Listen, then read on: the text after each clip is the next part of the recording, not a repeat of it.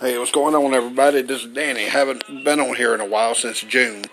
A lot of things has been going on. trying to deal with. I got I got some stuff going on. Man, it has been got wild, man. Everybody, Republicans in the White House has came down with COVID. None of the Democrats do not have COVID.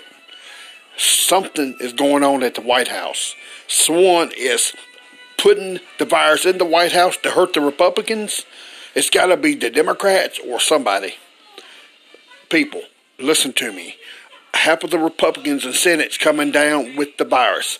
The Democrats has not even had the virus. That makes me think, hmm, what's going on? You sit back and think about that. None of the Democrats has the virus, only the Republicans. Someone is up to something and planted in the White House to harm the Republicans and kill and take out the president. Hey, that's just what I'm thinking.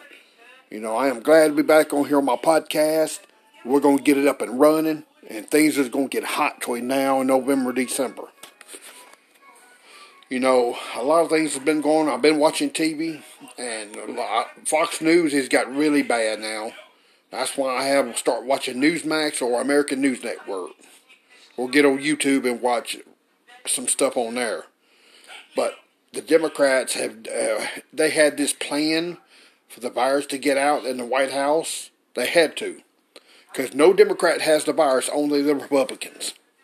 When you listen to this podcast, you go back and listen to it. I'll talk to you later.